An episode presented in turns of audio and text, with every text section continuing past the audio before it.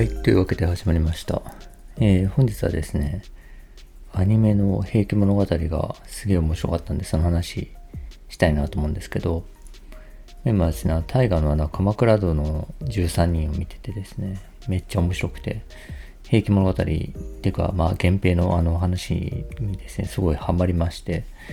で平家物語をですね、図書館とかで借りて読んでたらですね、よく考えたらアニメあったやんと思って、で、アニメを見たら、まあめっちゃ面白かったと。でですね、まあ、その話したいんですけど、えっ、と、まあ、スストーリーというか、まあ、本当に平家物語をかなり忠実にやってるんですけど、ただそこにこの狂言回しとしてですね、琵琶、琵琶っていう名前の、まさに琵琶のを弾く、琵琶法師というか、まあ、女の子なんですけど、がいてですね。で、その子が、まあ、その、京都の町で琵琶を弾いてたらですね、そしたらまあそのお父さんがその平家のなんかあの、家来というかね、みたいなやつに殺されちゃって、まあ孤児みたいになってるところを、その平家のですね、まあ平清盛の息子の、えーっと、重盛か。平重盛にですね、拾われて、で、その、あの、平家の中で育つって話なんですよね。でですね、あの重盛もですね、すごいいい人、まあ、お父さんを常に、えーこうなんていうかな、マジで諌めようとしているみたいな感じで、あの、すごい実直ないい人って感じで、で、周りもですね、まあそんなにこう、なんていうんですかね、えっと、気弱なのもいれば、ちょっと調子乗ってるやつもいてぐらいな感じですね。言っちゃうと普通の人たちなんですよね。で、その普通の人たちのですね、まあ、平清盛も、なんだろう、なんかね、よくこう、なんか、ね、おごれるものも久しからずみたいな感じですね。めちゃくちゃ調子に乗っていたみたいな感じなわけですけど、まあ、その、ね、当時のその身分感覚とかからしたら、まあ、その、そういうふうに多分映ると思うし、まあ、やってることを、まあ、無茶なこともやってるんですけど、まあ、感覚的にはですね、なんかこう、そのアニメとか見てると、なんだろうな、なんかまあ、元気な中小企業の社長とかね、なんかこう、まあうちの会社の役員ぐらいのレベル感なんですよね。そのなんていうか、ガハハ、親父道みたいなのがね。で、まあせいぜいそれぐらいなんで、なんかその暴虐無人なね、あの感じっていうのが、まあまあやってることはまあ無茶なことはあるんだけど、まあでも当時の感覚ですよね。で、今の感覚からするとまあ本当にそんな感じなんですよ。中小企業の社長くらいの感覚なんで、平清盛すらそんなにこう、なんていうか、まあ普通の人だし、えー平家の人たちもですね、まあみんな揃って普通な人たちなわけですよね。まあ、だからですね、まあいくら映画を誇っていると言ってもですね、とはいえまあ今から見たら質素な暮らししてるわけで、まあ普通の人たちがですね、まあ素朴に暮らしてるんですよね。まあそれどころかですね、その、まあ、当然政治の中枢にもいるんで、すごいですね、まあ自由がないわけですよね。その望まぬ結婚とかしなきゃいけなかったりとかですね。えーまあ家の繁栄のために自由もなくてですね、まあよっぽど僕らの方がのびのびとですね、暮らしているわけですけど、まあそんなですね、不自由なことがありながらもですね、素朴に普通に暮らしている僕らから見ると。っていう平家の中に、まあその、えっ、と、琵琶法師の女の子が入っていくと。で、その子はその、えー片目の色が違っててですね、えーそれで未来が見えるっていう、まあ、能力みたいなのがあるんですよね。でですね、それを見るとみんながですね、その後に滅ぼされて、どんどん死んでいくってことが、まあわかるわけですよ。で、一緒に暮らして、最初はですね、平家憎しとか思ってたんですけど、一緒に暮らすとですね、まあ、本当普通な人たちなんで、なんかこう、あの、なんていうか、まあ割と仲良く、みんなと仲良くなっていくんですけど、でも、未来を見るとですね、みんな死んでいくと。でも自分はただの小さい子供の女の子でですね、琵琶を弾くことしかできないと。だからですね、分かってるけど変えることができないと思いながらですね、えーそのままこう平家の滅亡していくのを、まあ、本当にこう傍観するしかないみたいな感じの話なんですよね。でですね、なんかこの未来が見えている中で、未来がもうある種決まっていて見えている中で、現在を生きるっていう感じがですね、まあほとんどですね、なんかこう、思い出の中で生きてるみたいな感じだなと思ったんですよね。なんか僕らがですね、なんだろう、ずっと過去を振り返ってるような感覚に近いというか、あの、変えられない確定した未来があるが、えー、その、そこに行くまでの道筋を一緒に過ごしてるみたいな、まあそんな感覚なんですよね。でですね、これを見てて思い出した映画があって、それはその、ミッション8ミニッツっていう映画でですね、これすごい好きな映画なんですけど、なんか今普通になんか配信とかで見れなくてですね、なんですけど、まあ SF 映画で、あの、結構なんですかね、すごい設定だったんですけど、まあまずですね、あの、電車のテロ事件でですね、電車の爆発事故が起こると。爆発事件ですね。テロ事件が起こって、で、200人ぐらい亡くなっちゃうんですよね。200人ぐらい亡くなるんですけど、えー、それはですね、結構近未来の設定で、あの、多分犠牲になったですね、人たちの脳の情報をですね、集積させてることで、まあ、ある種ですね、VR 空間みたいなのを生み出してですね、バーチャル空間みたいなのを生み出して、で、えっ、ー、と、生み出すと。でつまり200人の人がですね、その事件が起こる前の、あの、その記憶をですね、死んでも保持していて、それらを組み合わせることで、200人分の視点から見たその電車内が再現できると。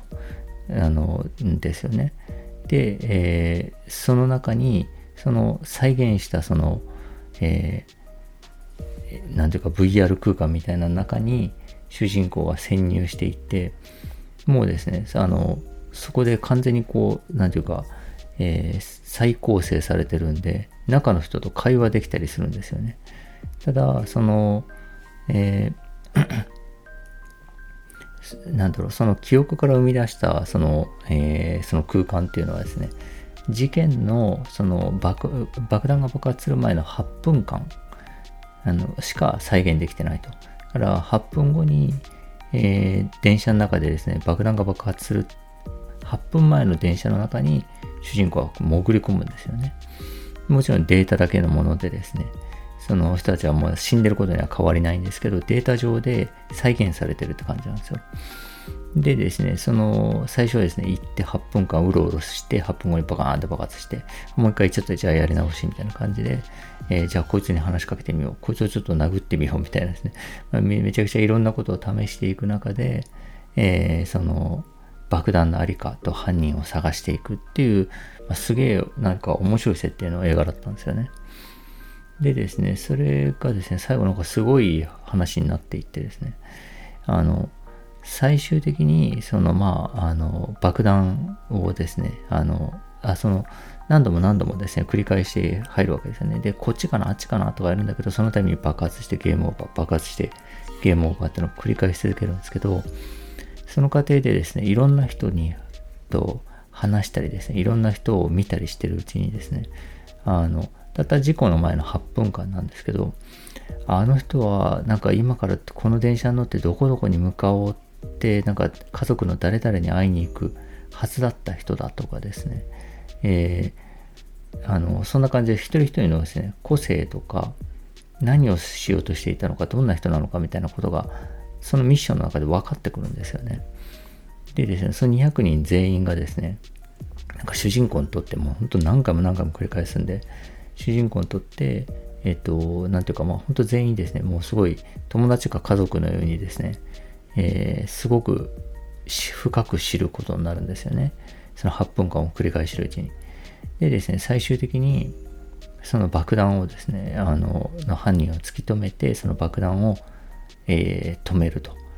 止めて、えー、っと、その後ですね、その乗客たちはですね、何事もなかったかのように、その電車を降りていく。で、ってですね、それぞれの行き先に行く、行くんですよね。で、主人公はそれを見送って終わるみたいな話なんですけど、ただですね、現実にはもうその200人はもう死んでるわけですよ。死んでるんですけど、そのデータベース上の中だけでですね、その人たちは死ななかったと。で、その死ななくてですね、その無事ついて、えー、それぞれのですね、行き先に向かっていくっていうのをですね、主人公は見ているわけですけど、うん、なんというか、あの、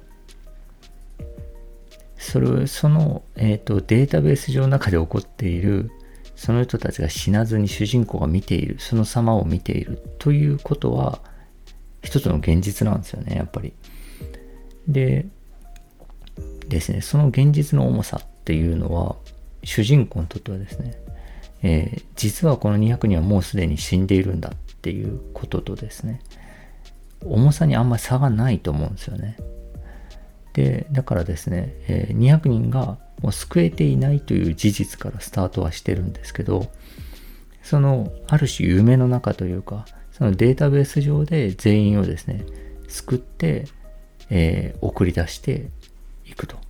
それを、その、それでみんな無事について、えー、そんな事件があったこととかも知らずに去っていくっていう、それを見ている主人公からすると、そのこともまた現実と同じ重みがあるんだというような話だったんですよね。まあ、前のですね、あの、話してた掃除のまさに胡蝶の夢みたいな話ですよね。その、蝶になっている、夢の中で蝶になっていることの現実感の重みとですね、えー、その夢を見て、あのその夢から覚めた掃除がですね、普通にこう起き上がって息しているっていうことの現実感の重みっていうのは、えー、掃除からすると変わんないっていう話だと思うんですけど、まあ、それとようなことなんですよね。でですね、その、えー、そのミッション8ミニッツとですね、この平家物語ちょっと似てるなと思ってですね、これはまあその、平家物語の方は、これから起こることを知ってしまっているっていう物語なんですよね。だから変えようもないと思いつつも、その変えようもない運命をたどっている人たちとどんどんですね、交流して、その人たちが、あの、と一緒に生きて、この人たちは生きている姿っていうのを一緒に感じて見ていくみたいな話でですね。で、ミッション8ミニッツの方は、まあ、すでに起こってしまったことを知っていくって話ですよね。ですでに起こっていて、まあ全員は死んでるんだけど、えー、その、その死んだ200人っていう数字、ね、新聞記事に載ったら、200人死亡なんだけど、200人っていうのはどういう人たちだったのかっていうのを知っていくって話なんですよね。でこれは、状況はまあ真逆なんですけど、まあ僕にとってはまあほとんど同じだなと思ったんですよね。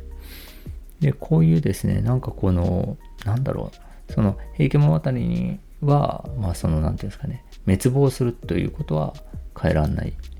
ミッション8ミニッツは200人が死んだという事実は変わらない。けど、えー、その過程だったりとかですね、もしくはその物語を、その物語っていうのかな、そのことを知ったその人の心の中でですね、えー、生きているっていうことを実感できれば、それは生きていることと同じじゃないか、みたいな、なんかそういう話なんですよね。というわけでですね、ちょっとこの絵、この、なんかめちゃくちゃ思ったより時間かかることが分かったんですけど まあまたですね、平家物語の感想の続きは明日話そうと思います。よろしくお願いします。